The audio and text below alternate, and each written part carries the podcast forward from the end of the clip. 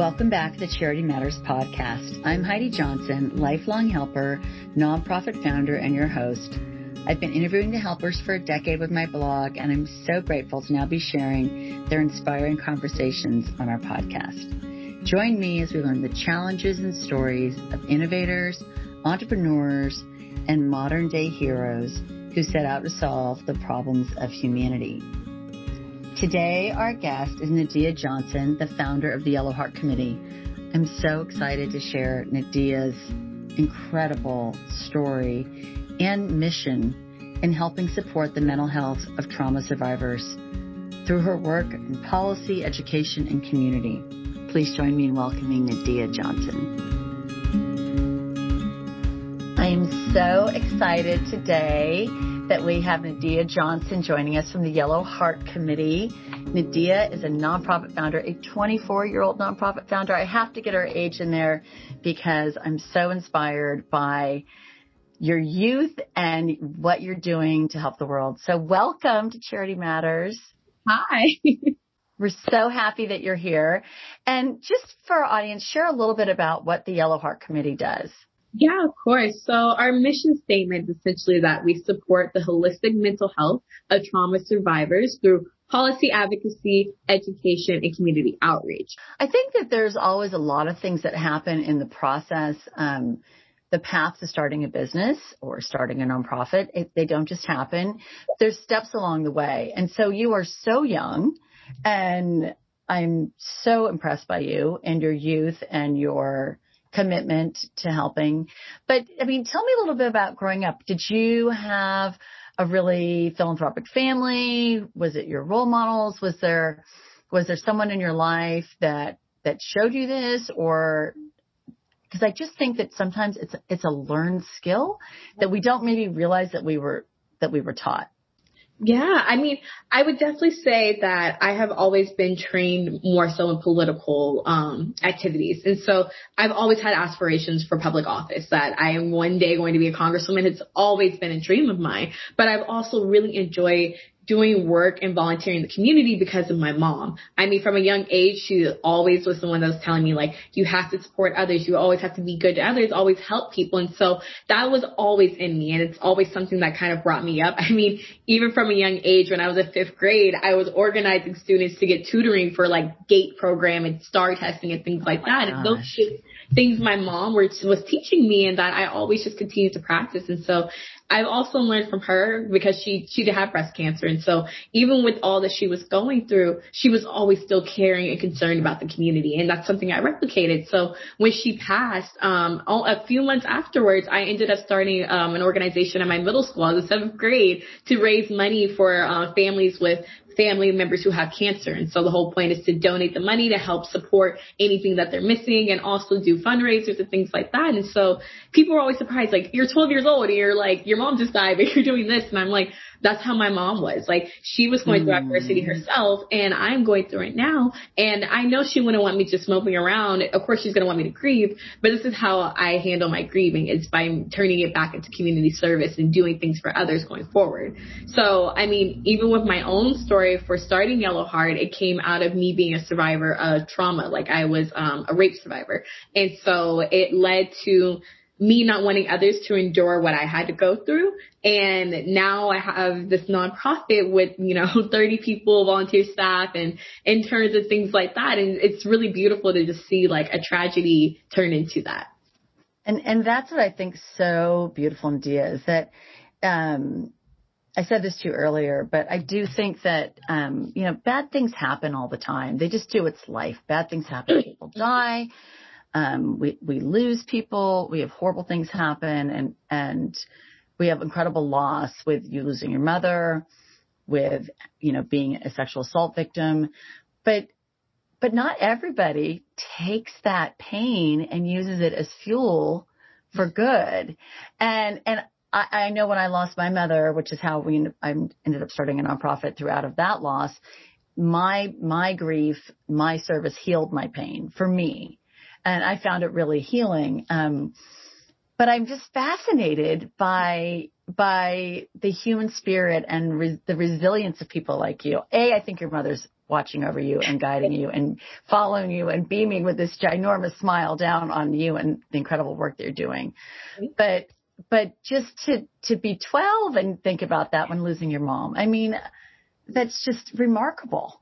Thank you. I mean, it's really my parents. Like they really instilled that in me. And I mean, with Yellow Heart, it's I actually, if I can explain a little bit more the background. Yeah, please. Yeah, please so I mean the whole how it started really is that January 1st 2019 I was sexually assaulted. And so I actually had to go back to it happened at home like in my hometown and then I had to go back to school like 2 days later because it was winter quarter and I was graduating early from UCLA and so I had always been a 4.0 student always on it and that really destroyed me. And so when I had gone back to school 72 hours after being assaulted I actually had to give a speech on mental health and oh it was, yeah, I always tell people that's one of the hardest things because I'm sitting up here talking about how much better I am, the what I'm doing to practice my mental health, and people don't know what just happened to me 72 hours prior to. Wow. And so I was definitely, um, I was trained in rape response because I was a resident assistant. And so it was that whole like, I know I'm a victim and that I can react, but I also know like this is what I need to do to start the process. And so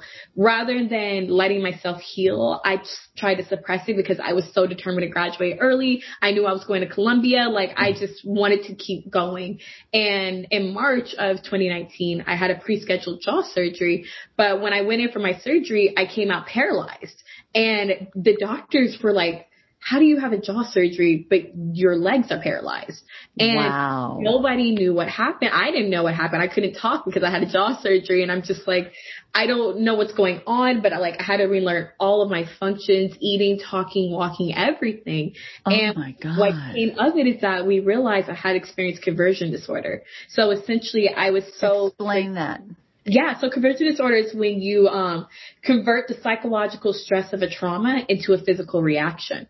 So when I went in for surgery and they put me under anesthesia, my body thought I was being attacked again. And so I ended up having nerve damage and having to relearn all of my functions again as if I was paralyzed in that manner. And so I was in a rehab facility um, in the hospital and that's where it really made me want to start this. I always tell people I gave birth to Yellow Heart Committee in a hospital bed because one night, like I was sitting there and I had a panic attack because I thought my abuser somehow got in the hospital.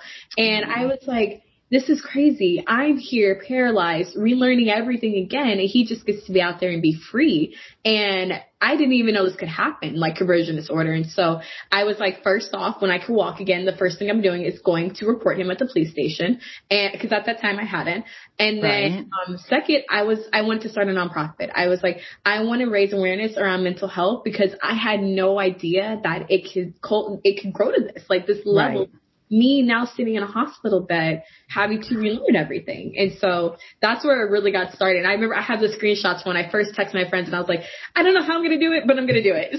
and, and how old were you when you were in the hospital? 20? I was 21 or 22 when that happened. Okay. And so then, um, three weeks after I got out the hospital, I did the first day I got out, two hours later was at the police station and reported everything. My dad had to hear all the details, unfortunately, but he was there by my side every step.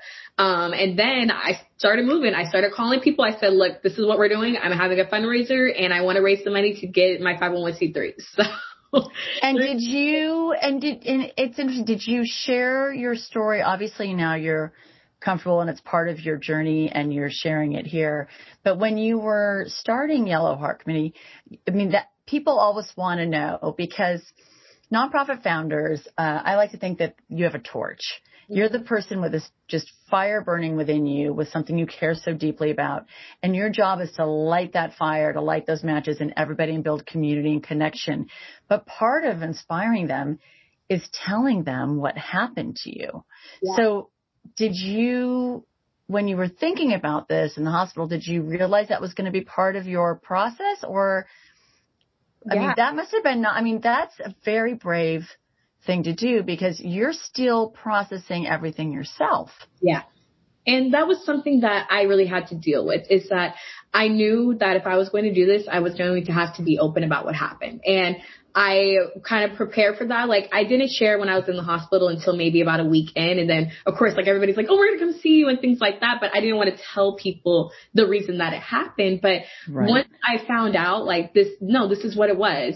And I said, if I want to be able to make a difference, I have to be vulnerable with my own story. And I'm going to have to speak up and share that this is directly related to this. And so, yes, we also need to combat sexual violence and things like that, but also address the mental and lasting trauma that it has on us. And so I opened myself up to that in terms of I shared my story on social media. I remember when I posted it, I threw my phone and I was like, I don't even want to see it. Like, I just don't even want to know what people are going to be saying. Oh I have goosebumps everywhere just thinking yeah. about how I, brave that is.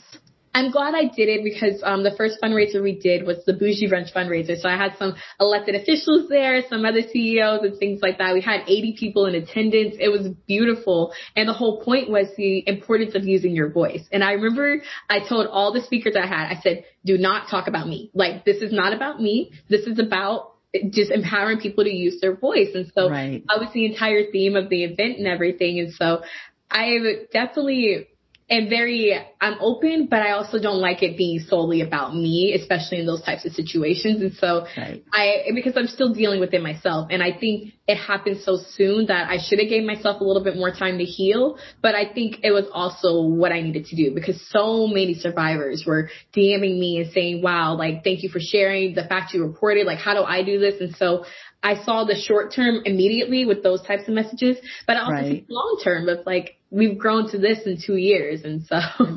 I mean, your leadership is unbelievable.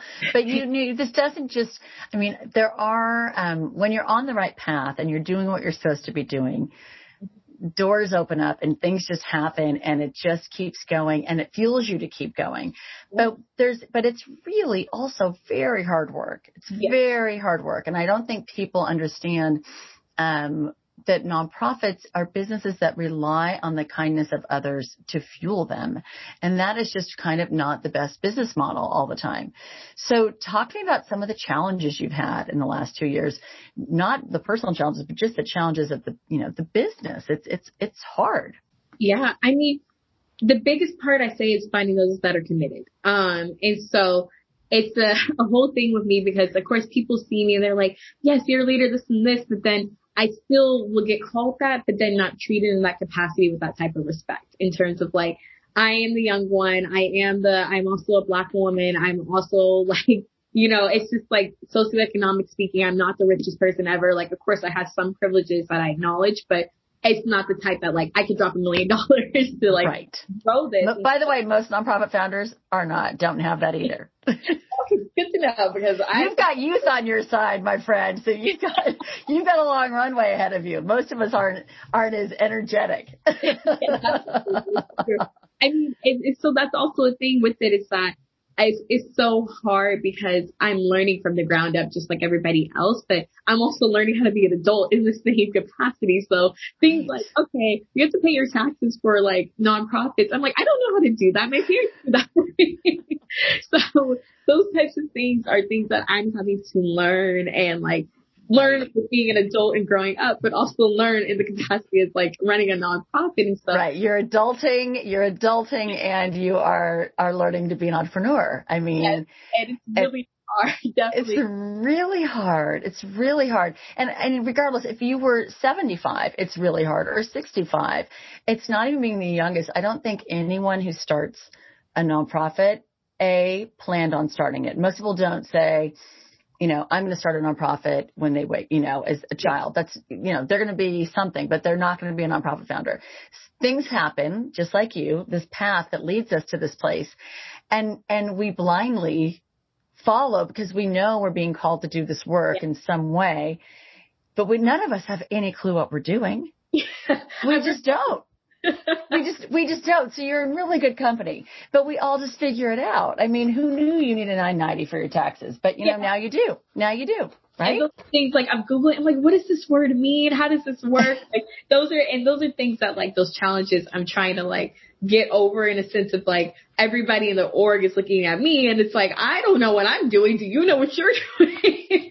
so we're you know, just going with the flow with and it. that's and that's just how it that's just how it is. That's how we learn, right? We learn by doing and we figure it out on the way and and and and keep going. But I I say um that I always use the analogy that the bucket's heavy because when you're the founder or you're the leader or you're the CEO of a company, it doesn't matter if it's a nonprofit or business. At the end of the day, the buck stops with you and you're carrying the bucket. Yeah. And you are juggling a lot of things, mm-hmm. obviously. And we all have lives and friends and all these things that we're juggling and we're trying to help people. Yes. And it's not like we're manufacturing something and we go to bed at night. We're like, oh, we didn't make enough of that. We're thinking we didn't help so and so and so and so, or we, if we don't make, raise enough money, how are we going to heal these victims? How are we going to help these people? Mm-hmm. And so when the, when the bucket's heavy and the day is long and it's just more than you can do, yeah. what fuels you to keep picking it up and going back? The individual people, a hundred percent. Um, I would say my team, definitely like my main volunteer staff, like admin team. I had a really bad day because I had, well, so giving context, um, my nonprofit, everybody's unpaid right now. And so because we right. need to learn the funding parts and all of that. So we all have full-time jobs, full-time students, you know, one now is a full-time parent, just had a baby a couple of weeks ago.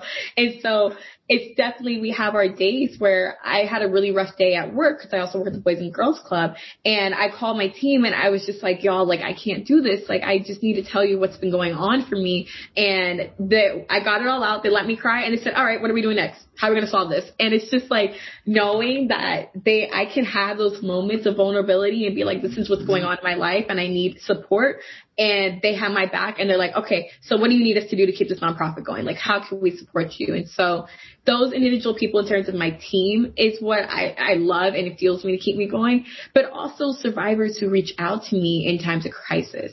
Um, I'm learning to do boundaries because what's my problem is that I get over invested because I hear their story and I want to support them.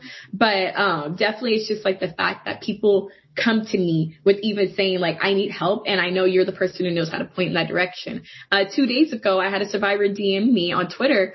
Uh, she was like, my boyfriend just did this to me. I don't know what to do. I need help. And I, and my first question was, who's there? Who's your support team? She said she didn't have anybody besides her parents and her parents don't know the full extent of what happened to her. I went to her house immediately after work and mind you, never talked to this woman really nothing. And it's just like, I sat there and just let her cry and get it out because I said, I had a community behind me and I could not imagine doing that alone and you need to have mm. someone there. And so to see her face light up when I, she opened the door and actually saw me there is what reminds mm. me of mm. why we do this work. Like, I don't know you, you barely know me, but I know a survivor who needs support and I'm gonna sit here with you and let you cry and that's okay. And those are the things that really keep me going. it's just wow. trying not to get hyper invested. yeah, it's, and, and, and I think that that's the biggest challenge because at the end of the day, there's always going to be more people that need your help yeah. than that you can help. Yeah, and the and, whole age thing doesn't help sometimes because I'm like, oh gosh, like you're asking me to do something that I'm like out of my wheelhouse. I had to help somebody because their brother got taken by ICE, and I literally sat there for five hours calling like congressional staffers I knew, city people I knew, like any nonprofits to just get them that support. And it's just like, oh my gosh, like I, I can't do this. yeah there, there's a moment where you have to realize, and I think it's one of the hardest moments. Um, and and they and they happen a lot. They don't happen sporadically. It comes up over and over because we we can't help everyone. We do we give everything we have to the point that we that we can, and then there's a point where we have to say, ah, I, I, I I've got nothing or yeah. I, or I'm empty. I need to refuel. I mean, I think that that's another thing that happens a lot to nonprofit founders is that we we burnout. have a real we have a real burnout capacity because we are energizer bunnies. We go hard to the paint and then we hit a wall and we just crash and we have nothing.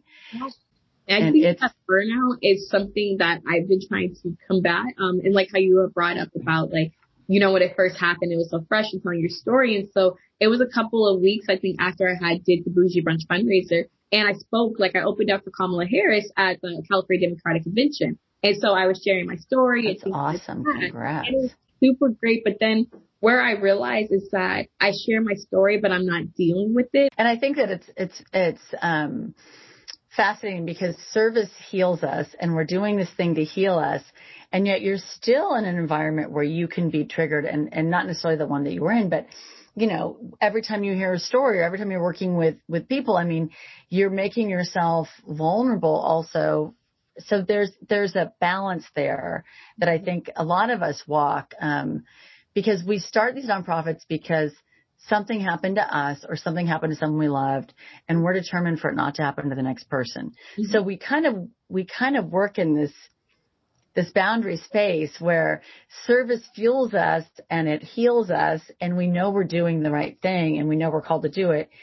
And yet it's kind of a danger zone. We walk kind of on the, you know, we walk kind of on the edges of things that could, that can, you know, really set us off. It's a big thing is dealing with those triggers and like setting up those safety precautions. Like when I went to go help that woman who um, was assaulted and everything, I had to get in that mindset. Like I was like, okay, you know what you're about to hear is going to be tough, and like, are you okay to handle that? And I knew I did because I knew what I was walking into, and it wasn't just like out of nowhere, like with that homophobic attack. It's just like, right, oh gosh, like announcing blood triggered this and this, and like I just had to react because I want to protect my friend and everybody there. Right. I'm not there mentally yet to have done that in that moment. Right. Wow. So you guys are new. I mean, two years is kind of babyish, which is good. You're toddler. You're, yeah. you're just walking. You're going to be running soon. You're getting really close. You're taking off. So, and, and I hate the word, um, I really don't like the word impact. It's just kind of a word that I struggle with. Uh, but people want to know and our listeners want to know and donors want to know you know, where you find success, whether it's a story, whether it's numbers of people that you've served, whether it's whatever you think that is. But how would you define kind of your impact or your success um, for people that because they want to they want to give their money, they want to invest in something that they you know they believe in. Yeah. So what would you what would you say your impact is?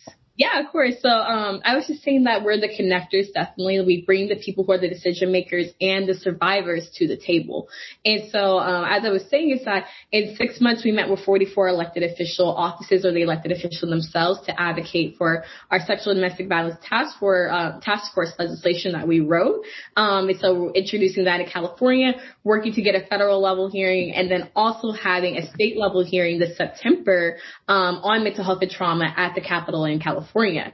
And so we definitely bring those people who can make those decisions to the table to hear the stories of survivors. And that's the bridge that we really see ourselves like the young people who are holding them accountable, but also making sure that we're not speaking for the survivor. We're letting them say their piece to them. And so with that connection, also we had over 23 partners that we cultivated in that year, whether it was in events, collaborating, all of those, um, you know, bringing in those outside groups and their expertise to teach us, the new, you know, kids on the block who don't know much about this. And so we're making sure that we're taking the steps necessary to always be doing the best for the survivors in terms of like education, terminology, everything. We want to make sure it's by the book and that we're helping and not hurting more so. And so I would say our ability to connect is what really is inspirational for us and what I think people should appreciate about us the most. Um, and then also our able, our ability to convey a story. We had over 4,000 uh, views and attendees to our events last year, um, whether it's through our campaigns online, our virtual events, or just in general, like uh, watching our content. And so seeing that kind of impact and like we don't have any money, we're all doing this out of literal volunteer efforts is wow. is really what it makes us who we that's, are. That's that's ridiculously impressive. Okay, so you mentioned UCLA and Columbia, and I have to just go back because when you're writing legislation and you're working with 44 legislators and you're 24 years old, and I say that as a compliment, there there must be a missing piece here. Were you going to go to law school? Did you go to law school? Is there where like that that intersection there's there's something missing here so talk to me because i feel like i'm missing a piece of this puzzle I had no aspirations for law school whatsoever. I cannot. I I love policy. That's like what really gets me going. Um, so at UCLA, I um, started doing work in education. My research was conducted in that. So I ended up developing ethnic studies uh, curriculum uh, while I was there. But while I was there, I also had to deal with a very racist professor. And so going through that whole process and realizing that a lot of the issues that were being brought into the classroom was because of lack of education from diversity and things like that. I said, one, I don't want my sister going through this, so I'm going to make my own curriculum. Right. so it led me down the path of really being interested in education policy. And so I had always had that whole policy angle. I was part of youth commission growing up, so I had already been serving my city, you know, started my own organization there. I was always interested in politics, interning, things like that. And so it made sense that when I went to Columbia, my degree was in education policy because that's like the perfect intersection for me. Policy work, education and kids and knowing I'm making an impact, but also being able to get more educated on issues of diversity and equity. And so it's never been law school for me. That is the fact. Okay.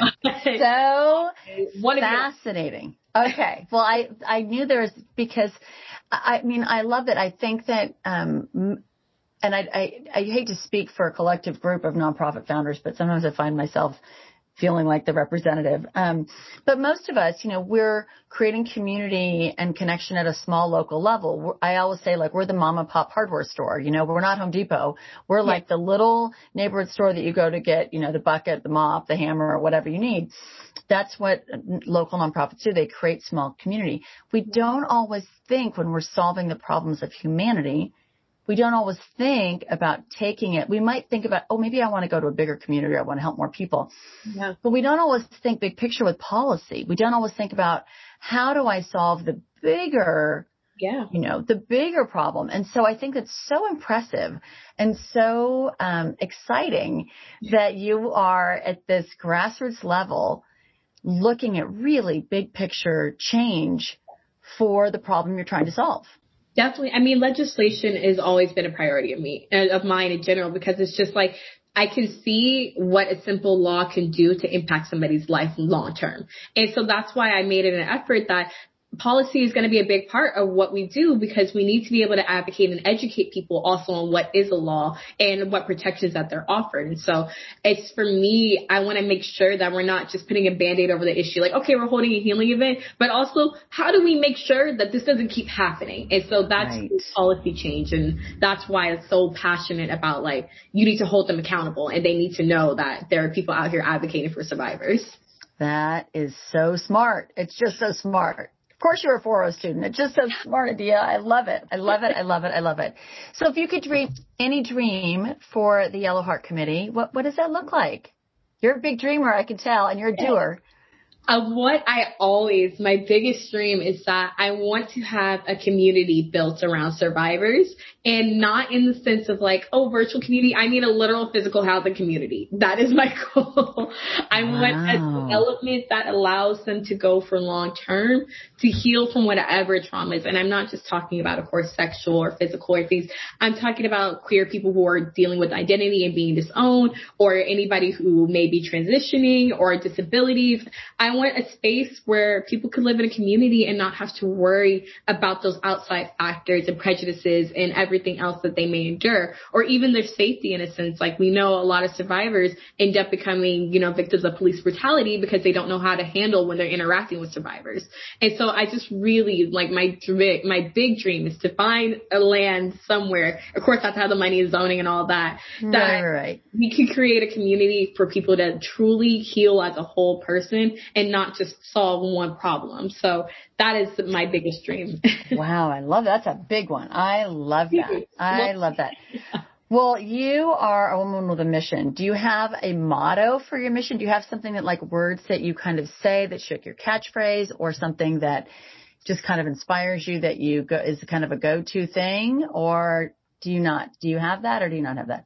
I do. Shirley Chisholm. Um, so when she said that they don't have a seat at the table, bring a folding chair. And that is me a hundred percent because my friends will tell you I am the first one to speak up and be like, you're not going to cut me off. I am speaking. You're going to hear what I have to say. like, a table full of men who are trying to disregard me, yeah, I don't play that. So I just definitely the type that's like, oh, you don't have a chair for me? Don't worry. I'll sit right here or I'll stand and I'll sit. I love that. I love that. Well, you are, um, you are young, which is so fantastic, but there you have had really, I mean, even starting at 12 years old, losing your mom, you have really had some life lessons and, and that are only going to serve you well in resilience and grit and tenacity and, and obviously she's watching your mother is guiding all of this, I am sure. Um, but what lessons have you learned so far from this experience? You've really, I, I think you're also an old soul, and and I think that you are wise, and I, I you've already shared wisdom, but I'd love to, for you to share with our, our listeners some of the things you've learned on this this journey that you've been on. It's so funny. I was told that recently that I was an old soul, and I was like, I don't know what that means. it means that you're wise. You're wise beyond your years, and that and that definitely is very apparent. Thank you. I mean, and it's a, and it's the ultimate compliment, in my opinion. I would say things that I've definitely learned of recently is the hard lessons. Um, and I say that not to be like you know dampening the mood or anything, but in the sense that like with like you said, adulting and learning like how people can truly be and how people put on fronts and take advantage. And that's something that I've really had to learn in this space is that people are going to see me as that, the bright eyed, naive girl who's just like has this vision and wants to help people, but doesn't understand the people who are the snakes that are lurking in the garden, essentially. Right. And that's something that I really had to kind of come to terms with and learn about. And that was hard. I mean, um, in terms of like, I put my trust in so many people and I'm, I'm always the type of person that like, I should probably be where you should earn my trust, but I'm like a person that just gives trust. and so that's something right. that I having to learn that it's not okay to always do that because people are going to take advantage of that trust that you have and right. take advantage of you sharing your openness, your story, your vulnerability and use it against you. And so that's where I've had to learn to be careful about like, yes, I may think I know you, but do I truly know you enough to be able to be open and share hardships or share what we're doing or our plans. And so that's something that I've been working through. I would definitely right. say lessons I learned is trusting, but being careful about who you trust and mm-hmm. giving that your all. And then of course, just like vulnerability, but making sure I'm protecting myself still too. Right. I think that those are very good lessons. And then how do you think you've changed? I mean, do you think that you've, I mean, obviously you're, you're growing up, you're adulting, you're working full time, you're running a nonprofit on the side, you've got a lot going on. Um, but do you think you've changed in just even the few years you've been doing this work? I do. And I would say my self awareness has changed. I definitely think that I'm more conscious of not just my own experiences, but also how my words or my actions or anything can impact others. And something that's really been a big thing of mine is that I was talking with my partner about this and telling him that we may want to judge somebody right away, but let's think about why they're acting the way that they're acting. Let's go deeper than mm-hmm. just seeing the immediate right. reaction, but wonder what trauma happened for why they're reacting. Right. That's not something that I two years ago would have been conscious of. And I think that I'm more in touch with who I am in terms of like why I'm feeling a certain way or how I need to react to situations, but also being more empathetic to people and realizing that it's intent versus impact. Like the intention may not have been to hurt, but the impact may have hurt somebody. And so right. being aware of those types of things has really been something that I have grown and changed. And I think maturity is also just been coming along too. Obviously, you have that in spades. You have that in spades, Nadia. Well, I do think that people that are hurting hurt. And I think that, um, to be wise enough to recognize that, um, is, is really to take a, to rather react to, anger or, but to really say, why are they hurting? Why are they doing this? I think that that is a lesson that all of us, um, can learn. And I think for us to pause and think something's happening there. Yeah. And it might have nothing, it might not have anything to do with me. Nothing yeah. at all. But something's happening there. So I, I think that that is um, a very, very wise lesson. So we want to learn how we can support the Yellow Heart Committee, where we can go to find you, how can we volunteer, how can we send people to you, how can we donate, follow you on social media, give it to us, give us, give it, give it all. So our biggest one right now is funding. We okay. need funders, donations, individual donors, all of those terms that I'm now learning. yes. is what we definitely need. Um, I would say our biggest is that we are so big on mentors and being connected to the right people. So in that capacity, I mean that in people who specialize in certain areas in nonprofit, just having a Zoom call with us to explain like, hey, I want you to be aware of this or hey, this is how you structure this. Like those calls are so golden to us because we are young and we are figuring it out, but it's so great when we know that we have mentors in other spaces that are going to be able to advise us on how to make sure this is legal and, you know, doing right. the right thing. And so I love meeting other nonprofits who are willing to be that guide for us. And so anybody who has advice or even just feedback. I'm signing up. I'm signing up. I want to be a mentor. I want to be a mentor we love having mentors and so and other ways to support us too is um we're always looking for therapists who want to volunteer or social workers as well who want to volunteer their time with people. Um so our newest project which is called community pulses and it's therapy with the unhoused um it's at city church in fairfield.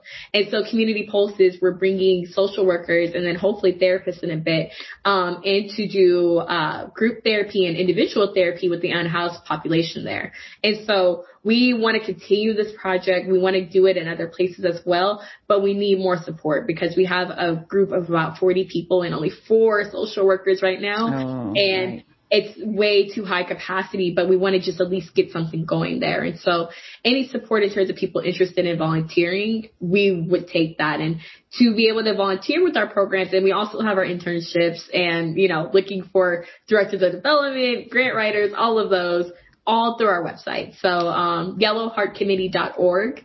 Uh, the sign up is there. Everything's there listed. And also to donate is also there and um, to sign up for reoccurring donations is there. So everything is really centralized on our website, but also heavily promoting our um, Instagram. A lot of our content in terms of like educational material will go on there. Um, okay. We have our campaigns there, our events, all of that is on our social media and And what's your Instagram handle? Yeah, Yellow Heart Committee and then underscore. And then is your Facebook? Yes, our Facebook? Facebook is not as active. Uh, you know, the younger generation got a little. I know. I, I I get that. Okay. well, I've never met a Johnson that I don't think's fantastic, and obviously I've met another one that's just as great. You, Nadia, you are just a breath of fresh air. You are so inspiring. You, I love what you are doing, and I, I really, I just think for you to take um, all these crazy things that have happened to you at a very early age and to turn them into positive, take that pain and use it for purpose um, and to make the world a better place with all you are doing is just so inspiring. You are such a bright light. You are a gift. And I'm just so grateful that you shared your work with the Yellow Heart Committee with us today. And thank you. Thank you so much. I love this. I really enjoy talking to you. I see how you say like it could go over time. so easy to talk to. it's just it's so much fun and and stories are what bring us together, right? It's what creates community and connection and and and I've just loved having that time with you. So thank you. Thank you so much. Yes, I enjoyed this. Thank you so much.